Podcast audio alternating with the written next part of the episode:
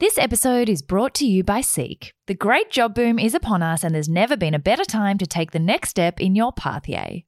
It's very rare that something is a one way door, that if you make a choice, you couldn't go back. Sometimes when we think about our careers, we underplay the fact that personal circumstances and personal decisions will be and should be the main drivers of the choices that we make. And sometimes career decisions fit around those rather than the other way around. Welcome to the Seize the Yay podcast.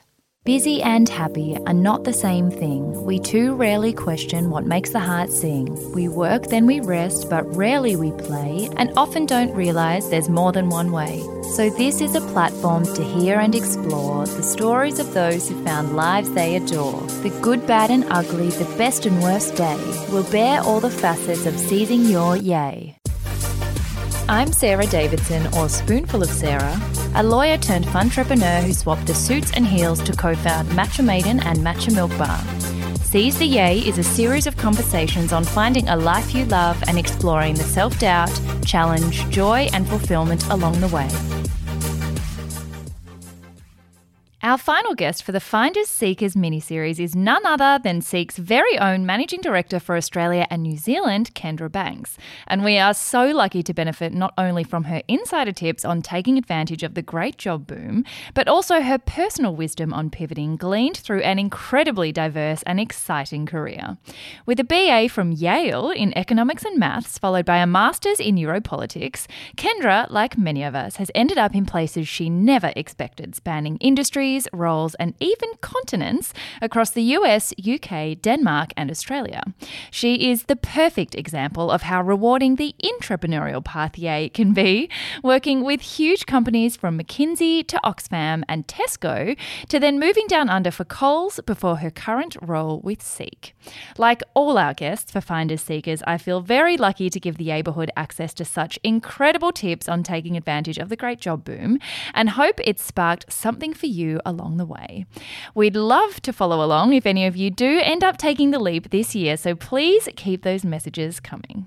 Kendra, welcome to Seize the Yay. Hi, Sarah. Thanks so much. Thanks for having me. Thank you guys so much for bringing this mini series to life. I just said off air that it has just been such a beautiful way to really highlight the entrepreneurial pathway, the incredible opportunity everyone has right now to make a jump towards their yay. And we've been getting some really lovely messages from the neighborhood about just clicking. Sometimes I feel like you just need one or two you know, podcasts or sentences or conversations to drop into your ears and it can change everything. Oh, that's so wonderful to hear. It's such an exciting time in Australia right now with so many jobs available, so much happening in the economy, and actually just wonderful opportunities to maybe try something different or have a go. So I'm really glad that the listeners are picking up on that.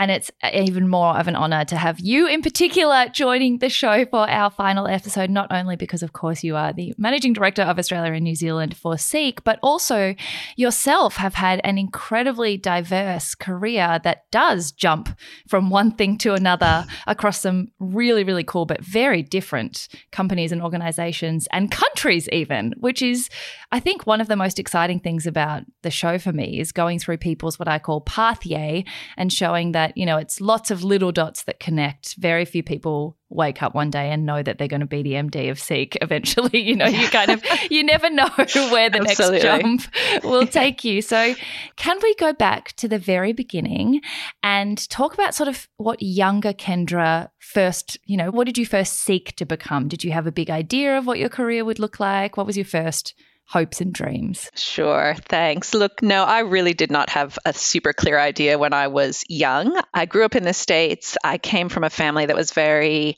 academically focused. So doing well in school was very important. And I did well in school and I felt like I was very lucky to have a lot of opportunities that I could pursue.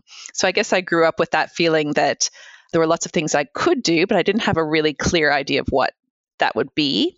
I mean, there's moments that I can remember from my childhood. One was, of course, wanting to be a ballerina. That was clearly never going to happen. One was wanting to be a bank teller because they always gave lollipops to the kids when you went through the drive through at the bank.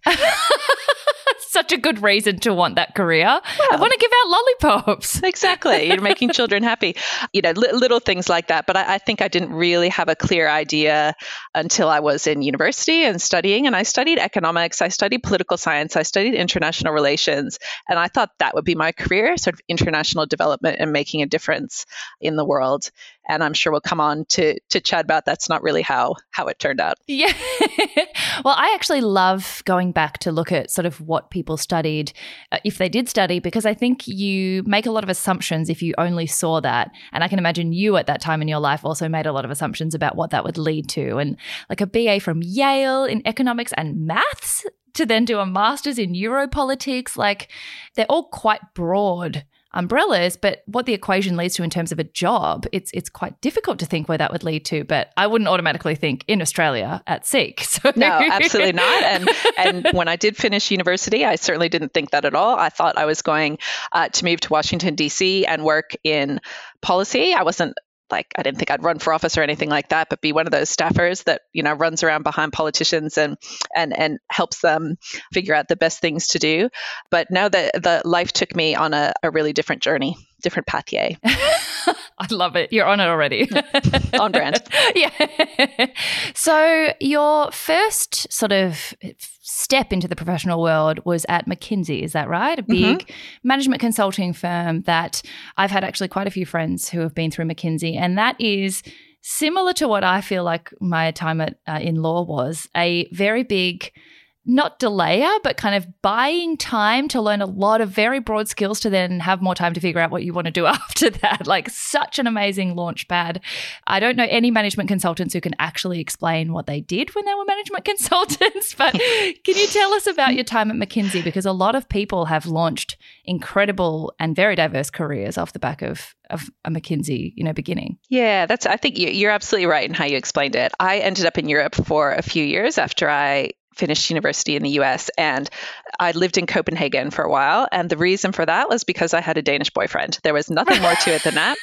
And so I was trying to look for a job in Denmark, not speaking any Danish whatsoever. Smart. And, uh, you know, fortunately, English is the language of business in Denmark and didn't really ever think consulting was a path that I would take, but I was at a career fair and I met a couple of the McKinsey team who were there and they were super nice and they helped me figure out how I could get a job there, which I did.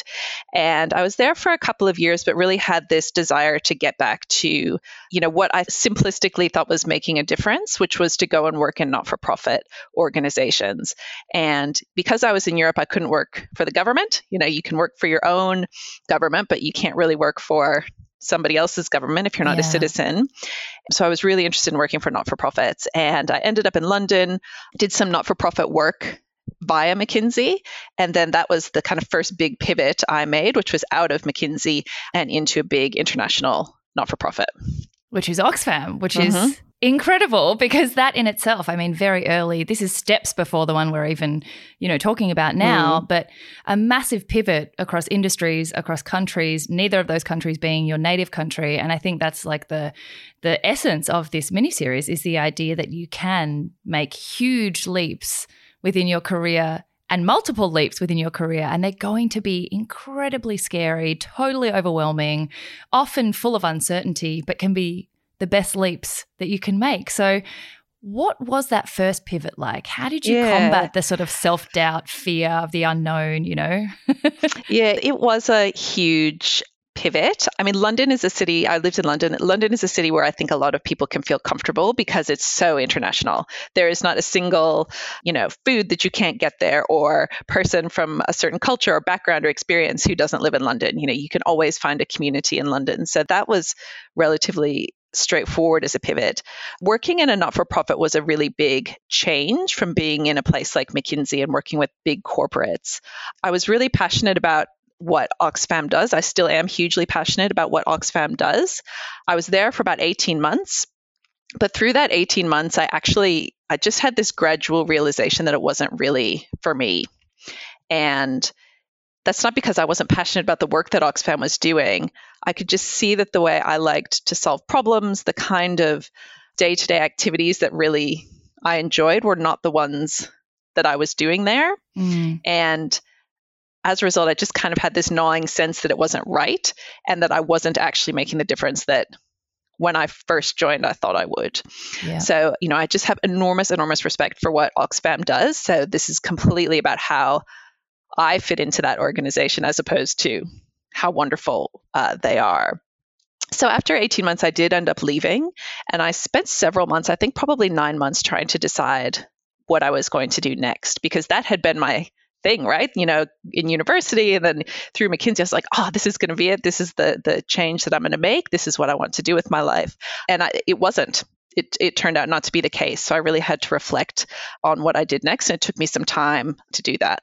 I think that's incredibly brave because a lot of people do feel, and I think a lot of listeners who are finding this miniseries so valuable are sitting in that place of, I don't worry so much about people who are desperately unhappy in their job because I feel like you reach this critical point where it's every day you just hate what you're doing and inevitably you'll make a change you know you'll you'll realize the discomfort is too great.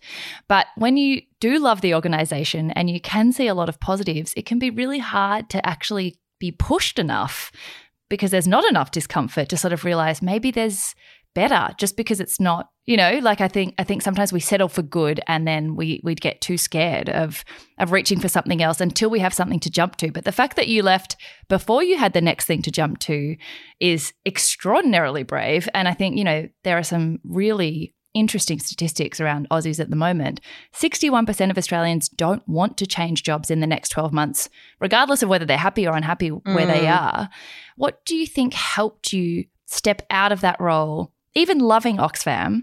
Yes. Not having anything to go to, with that sort of worry about financial security or external expectations of you, how did you do it? Yeah, it's a great question. And, you know, I think that the key point you make there is financially, I had some savings from my previous role. And so I did have a financial cushion, which was a real luxury. And, mm. you know, not everyone has that. And, you know, at the time I wasn't married, I didn't have kids. It was it was just me. I could live in a you know I could sleep on somebody's floor if I needed to. I didn't have a house or a mortgage or anything, right? I didn't have that commitment. So, you know, I, I look back on that it wasn't as brave as it would be now. Yeah. when I have all those things, right? so, but I think you're right. There's sometimes kind of a gnawing feeling in your gut that something's not quite right for you, but you kind of look at the surface and say, well, well everything else is great. So mm. why, you know, why would I feel this way? And you doubt yourself. So the question about when you've got this gnawing feeling and how do you kind of get the courage or the the bravery to do it anyway? I think, you know, one thing I've realized through a lot of different pivots is it's very rare that something is a one way door, that if you make a choice, you couldn't go back. so if I yes. had made the wrong choice, I could have gone back. And actually, what ended up, because I was taking some time to find a new role, I actually did some volunteering for a different international not for profit organization during that time. And it was almost like my back backstop because I knew you know, maybe I couldn't have gotten a paid job straight away, but I knew if I engaged there that one day I could probably go and, and work for them. So very few things are actually one-way doors. If it had taken me too long to to find the right thing, which you know eventually I did find something that really really suited me, I could have changed. I could have gone back. I love that. I, I think that's so important to remind everyone that you know most things aren't permanent. It's okay to sort of dabble and step a toe into something else and just see how it goes because we catastrophize, I think, what could go wrong, which is an enormous over exaggeration, but we don't over exaggerate how well it could go. Absolutely. Absolutely.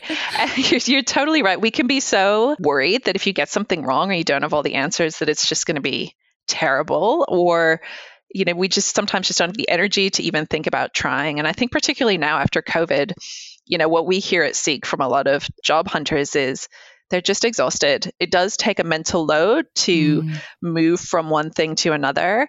And that's part of the reason I actually left and started looking for a job after I left because I was so consumed with my day to day job. I didn't feel I had the mental energy to really decide what I wanted to do next. So I just needed that step back, that step away, and you know some more clear time mm. in my head in the day to actually do a proper um, thoughtful job search. Yeah, it is really hard to do both at the same time. And I love that you had a financial cushion because I think people forget there is a way to actually save really hard so that you can buy yourself some time for the jump to create some space for you to actually think about that stuff. And one way that I kind of help make decisions with things like this is you know, it, it might be really exhausting to do your job and look for a new job at the same time, but maybe part of the reason why you're exhausted is because you're doing something every day that you don't enjoy. Like maybe that's, that's right. the tiring part. It's not the looking for the new job. It's maybe it's constantly feeling that gnawing feeling that this isn't right and pushing through it anyway. Yeah, that's right. And I think the other thing that's quite difficult to get your head around in this decision making process with so many different opportunities is that I don't know if everyone does it, but I think it's quite common that we look at the macro, like you look at the title and you look at the money and you look at the, you know, is it fancy? Is there prestige? And and you don't look at the micro of like the macro is Oxfam is amazing, the job is great, the opportunities are wonderful, I love the values, blah blah blah. But the micro of your job description based on your specific talents and preferences you know, you could easily always make your decision at the macro and then wonder why you're unhappy in the micro. And I think it's mm. important to sort of think about both. I think that's that's such a good point. Sometimes when I'm trying to help somebody think this through in terms of their career and how they're feeling about where they go next, I say think about it in four categories. There's the company you're with or the organization you're with. There's your role and what you do every day. There's your manager because who you work with or for can have a huge difference on your on your happiness in your role. And then there's your personal circumstance. So if all four of those kind of work together and everything's going well at the same time, you'll be flying. You're mm. just in a mm. super happy place. You can maybe have one of those going wrong, like maybe you're in a role you don't really like, but your manager is great and you love the company, you'll be okay. If more than one of those is going wrong, it's probably time to go wow. or time to think of something different. Because if it's not working for you personally and you know you're not happy in the day-to-day role, then you're just going to get over the the day-to-day angst of it even if you love the company or even if you love your boss or even if you love the people you work with. Oh my gosh, I've never thought of it as kind of like a quadrant like that. Like I think a lot of people make a decision based on just one. Mm. Like they don't sort of divide it into what things are met and what aren't. And that's so useful. I feel like you should draw that out and like hand it out as a worksheet.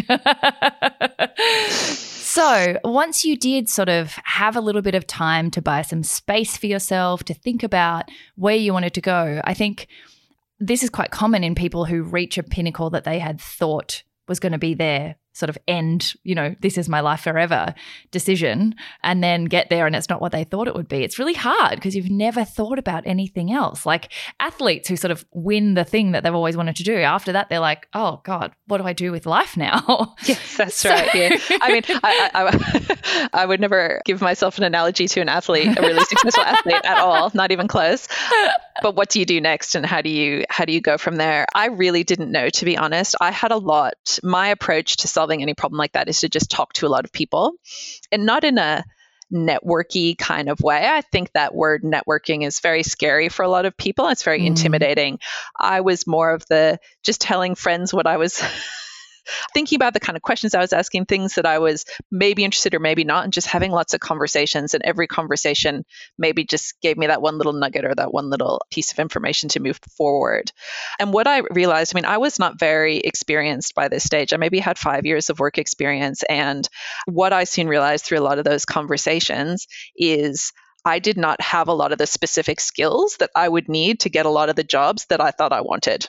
Mm. So, for one example, I was really interested in social enterprises, so businesses that are profit making, but also have a social goal. So, like fair trade food is a, is a really good example of that. I went and interviewed, or not interviewed so much as had a coffee with a woman who ran one of those businesses in the UK at the time and talked to her about, you know, my background and why I was really interested in this. And she was like, I'm sorry to be blunt, but why would I hire you? and she said it exactly that bluntly. And she said, I have very limited money to invest in staff. I need to have only the specific skills that I need to make my business successful. So even though you want to be here, I need somebody who has experience packaging coffee and shipping it around the world, who knows how to negotiate with the big supermarkets where I sell my products, who has experience in food quality and packaging and all these important things that you need to make a food brand successful. And you know, it's so obvious in retrospect. I was like, oh, okay. Wait, course, I need I to meet criteria. yeah, exactly. I have none of that. but that was hugely, hugely helpful because it just took me a while to realize that I just needed to take a step back and maybe go back to what I actually knew how to do, which was a bit from my consulting days. I knew how to do strategy work and I went and started looking in strategy departments. And at the time, it felt a bit like a step back, but I knew that it would be a step back that would help me gain new experience and take a step forward. And that's how I ended up in retail and e commerce. And that's not an area where I ever thought I would work, but it ended up being a brilliant place to start a career because obviously this is the mid 2000s. E commerce was very early days then. It's hard to even remember there was a time before Amazon, but obviously grew heaps in the last last couple of decades and was a great mm. industry to build a career in. Lovely neighborhood. You all know how excited I get about life unraveling in chapters and how uncertainty is the greatest platform for opportunity. After a few tough years, the great job boom is upon us, and there has never been a better time to start the next step in your pathway. We talk at length on this show about the obstacles to change, and the statistics are real. 45%, nearly half of Aussies, are worried their skills and resume won't stack up against other Aussies. 59% are worried that if they change jobs, it might not be the right role or company for them. But if you let your mind worry that there's a risk it won't work out, logic insists that you must also accept that it could also work out better than you had ever dreamed. Plus, the numbers are on your side. In March, job ads on Seek were up 32% compared to the same time last year and 51% compared to pre pandemic levels. But job applications per job ad are down 42% compared to pre pandemic levels, so there are more jobs but less competition than ever before. So if you're looking to change pathways, head on over to Seek and take advantage of the great job boom. I love that you touched on the kind of qualification side of applying for jobs because in all the dot points kind of along the way in your career from McKinsey to Oxfam, then Tesco, and then moving to Australia for Coles. This is still all before Seek, guys. So there are many dot points in this pathway. They're, they're all quite big jumps between like cultures and countries, but also roles and departments and industries. Mm-hmm. And I think one of the hard things for women in particular not only women, but I think women in particular, there's that big study, I think, by Hewlett Packard about applying for jobs when you have a certain percentage of the criteria. Men do it at 60% and women wait until 110, 120%. Yeah. It's a very difficult area to navigate because you don't want to wait until you're, you've got 120% of the criteria mm-hmm. and the job is gone. You also don't want to apply at, you know, 30% and then either you're, you're just not going to get the job or you get it and you're flailing and it, it's too much of a challenge. But I think we probably err on the side of waiting too long and not yeah. believing that we can upskill along absolutely, the way. Absolutely. Absolutely. And I think the key there is, you know, the, the specific example I talked about before was a role or a company that required really specific skills. And there's some roles there is a specificity of a skill set that you either have it and you've learned it or you haven't. And if you haven't, you just can't do it. Surgery. But correct. Top of the list, right? Yeah. uh, but then there's a lot of others that you can move into with transferable skills. And this is something we're seeing a lot actually right now in Australia in the great job boom is because there's so many roles available and businesses are willing to make more of a bet on people who don't necessarily have every dot point in the job ad ticked, they are willing to look at people with transferable skills. But sometimes from the outside, it's hard to know which roles kind of qualify for that and which don't. Mm. So at Seek, we spend a lot of time with our advertisers, the businesses that are hiring for people, trying to get them to write job ads that are really specific about what is an absolute mandatory and what, hey, it's nice. We'd like it if you had that, but you could have brought that skill from another industry or another role type to try to open up the pool of people who could successfully interview for that role. Mm. And then on the job seeker side, it's pretty tricky because how do you explain why you're going to be good at that job? How do you pitch yourself when you don't actually have those specific skills or that you don't actually know how your old skills and your current role or your current experience would translate? It's kind of a tricky thing to figure out. It's all well and good to say, hey, there's a lot of jobs that are open where there's transferable skills that you could move from A to B.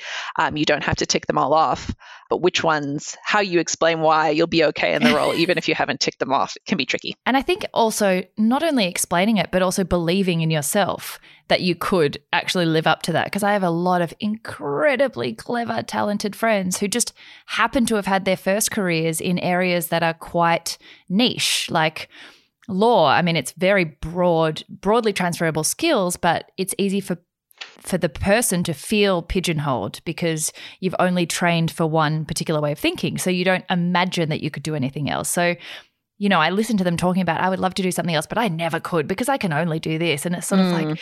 I, I want them to open their minds to be able to have the confidence to even want to write down that they could do something else. Do you know what I mean? Absolutely. Absolutely. And law is a great example of a, an industry or a training where you learn just general problem solving skills or client service skills or thinking and structuring communication skills. All of those are developed at a really high level in legal careers.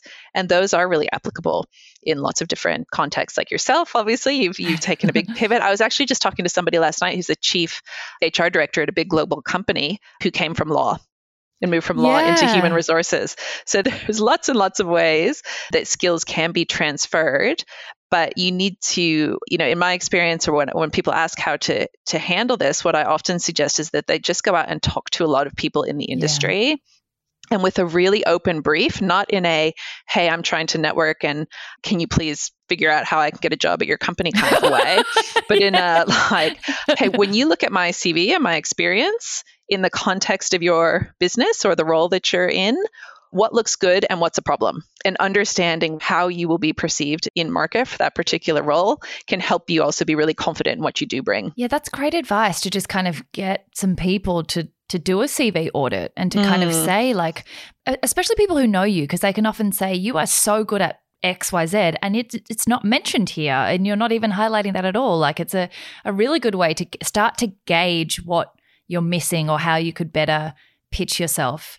Yeah. But I think also there's the flip side of that you also touched on sort of how, you know, it felt a bit like a step backwards to go into roles that you'd already been doing at the time at this kind of mm-hmm. stage along the way. And I think that's two sides of a coin. There's the self doubt in not wanting to, or, or imposter syndrome of like, I don't want to put myself forward for this because I'm not good enough or I don't have the skills. Then there's also ego on the other side, which is, oh, but I don't want to step backwards either, even though sometimes the backward step or a sideways step is mm-hmm. also the way that you go forward. So, can you talk us through what came next with Tesco and then Coles into Seek, mm-hmm. drawing on that kind of self doubt, ego dichotomy? sure. Coin? Absolutely. absolutely. I think, yeah, absolutely. I think when I joined Tesco and I joined in a strategy role, I was pretty clear as I joined that I didn't want to be in strategy forever. That my aspiration, one of the reasons I was interested in joining such a big company like Tesco, which is it for listeners who don't know, is a huge retailer in the UK, is that I felt that over time, not right away, because obviously I was joining, committing to a certain role in this team, but over time I would be able to move into other functions. And I asked whether that was something that happened at Tesco? And the answers I got were yes, it does. And we have lots of examples of people who've moved into different functions and have developed really multifunctional careers. And that really appealed to me. And you know they, they were absolutely true to their word in the sense that I was in that the strategy team for about 18 months. I moved into marketing which is not an area I had much experience in, but I learned really quickly and they're very supportive in helping me to do that. I moved into pricing. I did various other roles across the, the organization. Sometimes people talk about big companies and big corporates with a lot of downsides. From a career development perspective, my view is there's so much upside being in a big company because mm-hmm. they're used to moving people around and developing people in different functions. There's more people around to support you yeah. So a small company, if you are not great at marketing, they can't afford to have you in the marketing role because yeah. they need somebody who's just going to crack it. There's only maybe two or three of you. You know, they can't be carrying someone who's learning along the way. in a big business, there's just more support. And so they can be more open to taking risks to help somebody develop their career. So, yes, I did that along the way. I actually met my husband, who's Australian, and we lived in London together for a while. And then, after uh, first two kids, we ended up moving to Australia about 10 years ago. So, that was the transfer from Tesco to Coles, which is another big retailer. And I was at Coles for a good few years and then decided I really wanted to get back to a digital business because I'd worked in e commerce at Tesco and really wanted to get back to digital. I had the wonderful opportunity to join Seek and have loved it ever since.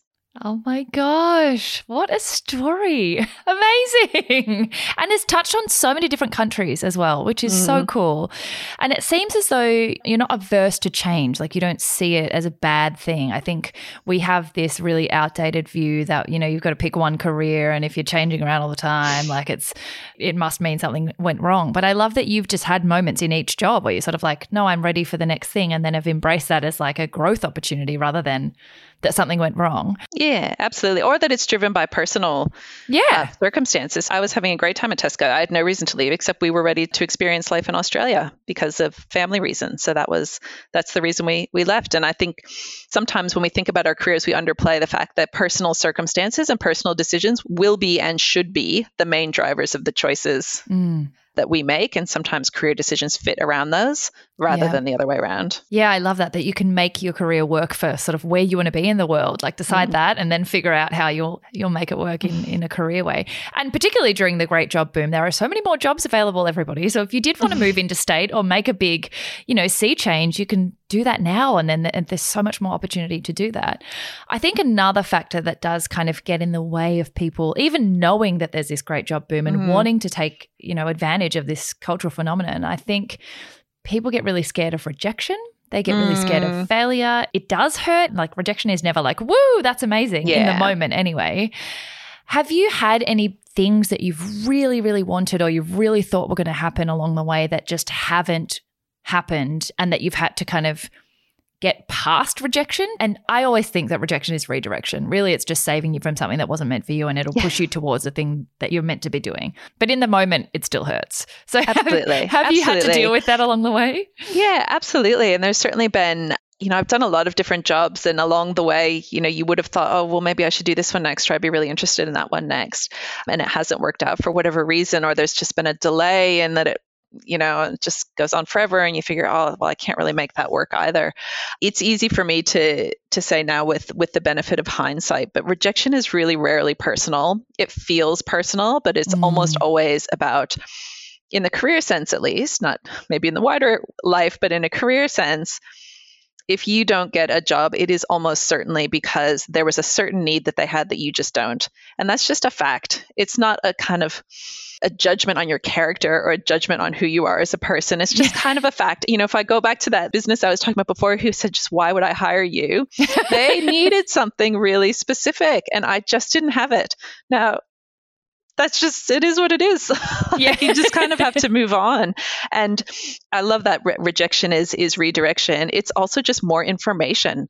So yes. is it okay? So now I know that. So this type of business is not going to be able to hire me or this type of organization just doesn't have these kinds of roles or this type of you know situation they really need somebody with this kind of mm. way of approaching problems so it's just getting facts on the table that help you redirect completely or just narrow down your options and, and be more successful in the ones you go for next yeah, totally. I think that having data is so important. And people often, even if they're not rejected, but if they reject a situation, like they get into a job and they don't really like it or it doesn't turn out the way you thought, you know, that often does feel a bit like a failure or a step backwards or a waste of time. But I'm like, it gave you data.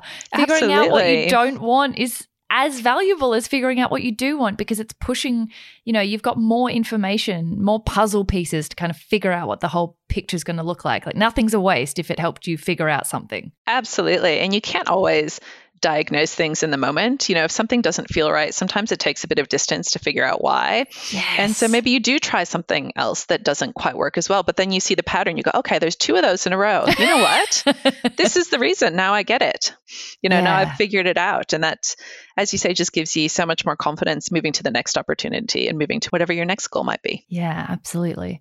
So with your Seek hat on, mm. now speaking to sort of anyone who is really wanting to to take advantage of the great job boom, but is I don't know, hesitant or scared or, you know, fearing rejection or whatever it is, is there any inside information from a Seek perspective of things that have really stood out, things that are really working for applicants or, you know, anything that, that just is unique to this kind of time that could be sure, helpful? Sure. So this kind of time, and you know, depending on when you're listening to this podcast, it's early June 2022. this time right now in Australia, we call it the Great Job Boom because there are just more jobs out there than there ever have been before, and application rates are lower than they've been for a very long time. So there's more jobs out there, and the number of applications that each of those ads is getting is a lot lower than we're used to.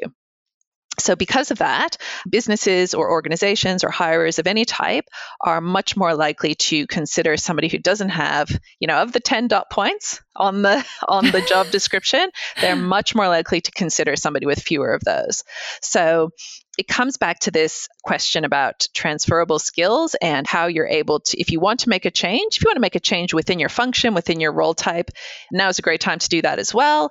It's a great time to ask for a pay rise. It's a great time to ask for different conditions or different flexibility or different benefits that you think would make a difference. And it's also a great time to try to make a move into something very different because hires are more willing to consider those those transferable skills. I think the key is in your CV how you pull those out in a way that's really clear. Mm. So, somebody who's not used to looking, if you're a hiring manager and you're used to looking at people with experience always in whichever industry or role type it is. How do you kind of navigate the CV of somebody who doesn't have that specific experience? Well, you need to have the skills really clearly pulled out up at the top and a statement of, you know, why you're interested in moving into this kind of role, you know, what skills you have and why they, how you built them in other types of roles and why they'd be applicable here, and just be really straightforward about why you think you'd you'd be great in the role. It's been gosh, so long since I've done a CV for a particular role, but are there any like bright line absolute shoulds and absolute should nots? Are there any like particular like one page only or cover letter versus CV? Like, are there any, you know, industry hacks? it's really, really different by industry and role. So I wouldn't dare try right. to generalize. I think what we find is um, just read the instructions on the yeah. ad or the website or the application form. If somebody says they don't want a cover letter, don't send one. Yeah. if somebody if somebody says they do want a cover letter, be sure you send one. Otherwise, you know, on the the Seek career advice site, there's heaps of articles, tips, CV templates, whatever would be would be helpful to help in a job search. Much more insight there than I could yeah. I could possibly summarize here. But when we hear back from advertisers about what frustrates them, it's applicants who don't read the instructions. Yes. Oh my gosh. I can imagine you saying, Dear sirs, I have great attention to detail. And they're like, No, we didn't want this letter yes. at all. exactly. Exactly. You know, it's, it's pretty basic, but but you'd be surprised. yeah. And I did forget to mention that Seek do have a lot of resources. Like there are templates and stuff to all our listeners. If you're, you know, looking to sort of get an idea of the t- the format and the length and all that kind of thing, um, absolutely go on Seek's website. I'll, I'll make sure to include a link in the show notes. It would be remiss of me not to also ask you a non-work related question, particularly because this is CCA and there is work yay, but there's also personal life yay and play that are an incredibly important thing.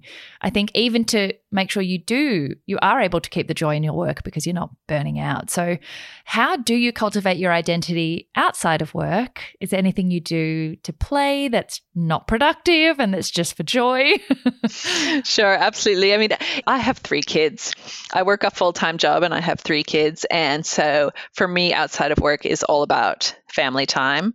And unapologetic family time. So I tend to leave leave work pretty promptly at five, or if I'm home, just you know shut the office door and turn off the lights, and and five o'clock family time. You know, I, my my boys are 14 and 11 and seven. Three boys. Yeah, exactly. Uh, they, there's a lot going on with them. Just you know, nothing makes you forget what was worrying you at work than to go and listen to their joys and mm. stories and the problems that they face during the day and helping them solve their own little problems and to hang out with them and just to do whatever they're interested in. So that tends to be what where i find my yay outside outside of work is is with my kids Oh, amazing. I love that children just make you, we live with our heads in either in the past or in the future so much. Like we're very rarely kind of right here. But yeah. I feel like children haven't developed that ability yet. So they're just like, now, what I'm doing right now yeah. is where I am. And it's so refreshing to be pulled into that. It is. It is. You're absolutely right. And so, you know, whether it's just helping one of my older kids study for a test the next day or playing Uno with the youngest or, you know, going and I don't know what were those things called they play with. Oh, the Beyblades, spinning some Beyblades, whatever. These little toys, um, they come and they go, but there's a lot of fun to be had with them, and it's very grounding and does make you forget all the sort of petty things that that worried you through the day. Absolutely. And final question: Do you have a favorite quote? I am not one of those people who remembers the exact specifics of quotes, but there is one I often think about when it comes to careers. And I've heard two versions of this. One is about being so focused on climbing the ladder that you don't realize it's against the wrong wall. I love that one. There's a mountain version about climbing a mountain only to realize when you get to the top that actually you're supposed to be on the other one. Yeah. and I think it so commonly happens that you can get in your own zone and you're so worried about what's happening with your specific job situation that you're in or the business that you're trying to create or the specific colleagues that you have or whatever is going on in that situation and you're just so focused on that that you actually forget that there's there's a whole wide world out there there's a Himalayas yeah. of mountains around you. exactly. There's so many, and you can't climb them all. You know, we don't have we don't have unlimited time on this earth to climb every ladder or mountain, but you want to make sure you're obviously spending your time climbing the one that's going to bring you the most joy. It is so apt that that was the chosen quote of Kemi, who was our first episode in this mini series. Really? And it is also the quote that closes our mini series. I think it's perfect. It's perfect for this mini series. The idea that how many times can I say mini series in a sentence? it's such a perfect reminder it's it's so easy to get bogged down in that one ladder or that one mountain, but in the midst of a great job boom is the perfect time to go and find a new ladder or a new mountain. Absolutely. Armed with all the tools that you learnt in this mini series. absolutely. Absolutely. Kendra, thank you so much for joining. I got so much out of this personally, and let alone the bonus of uh, the fact that our listeners will also have access to your wisdom and knowledge. Thank you so much for joining. Oh, thank you, Sarah. It was great to be here.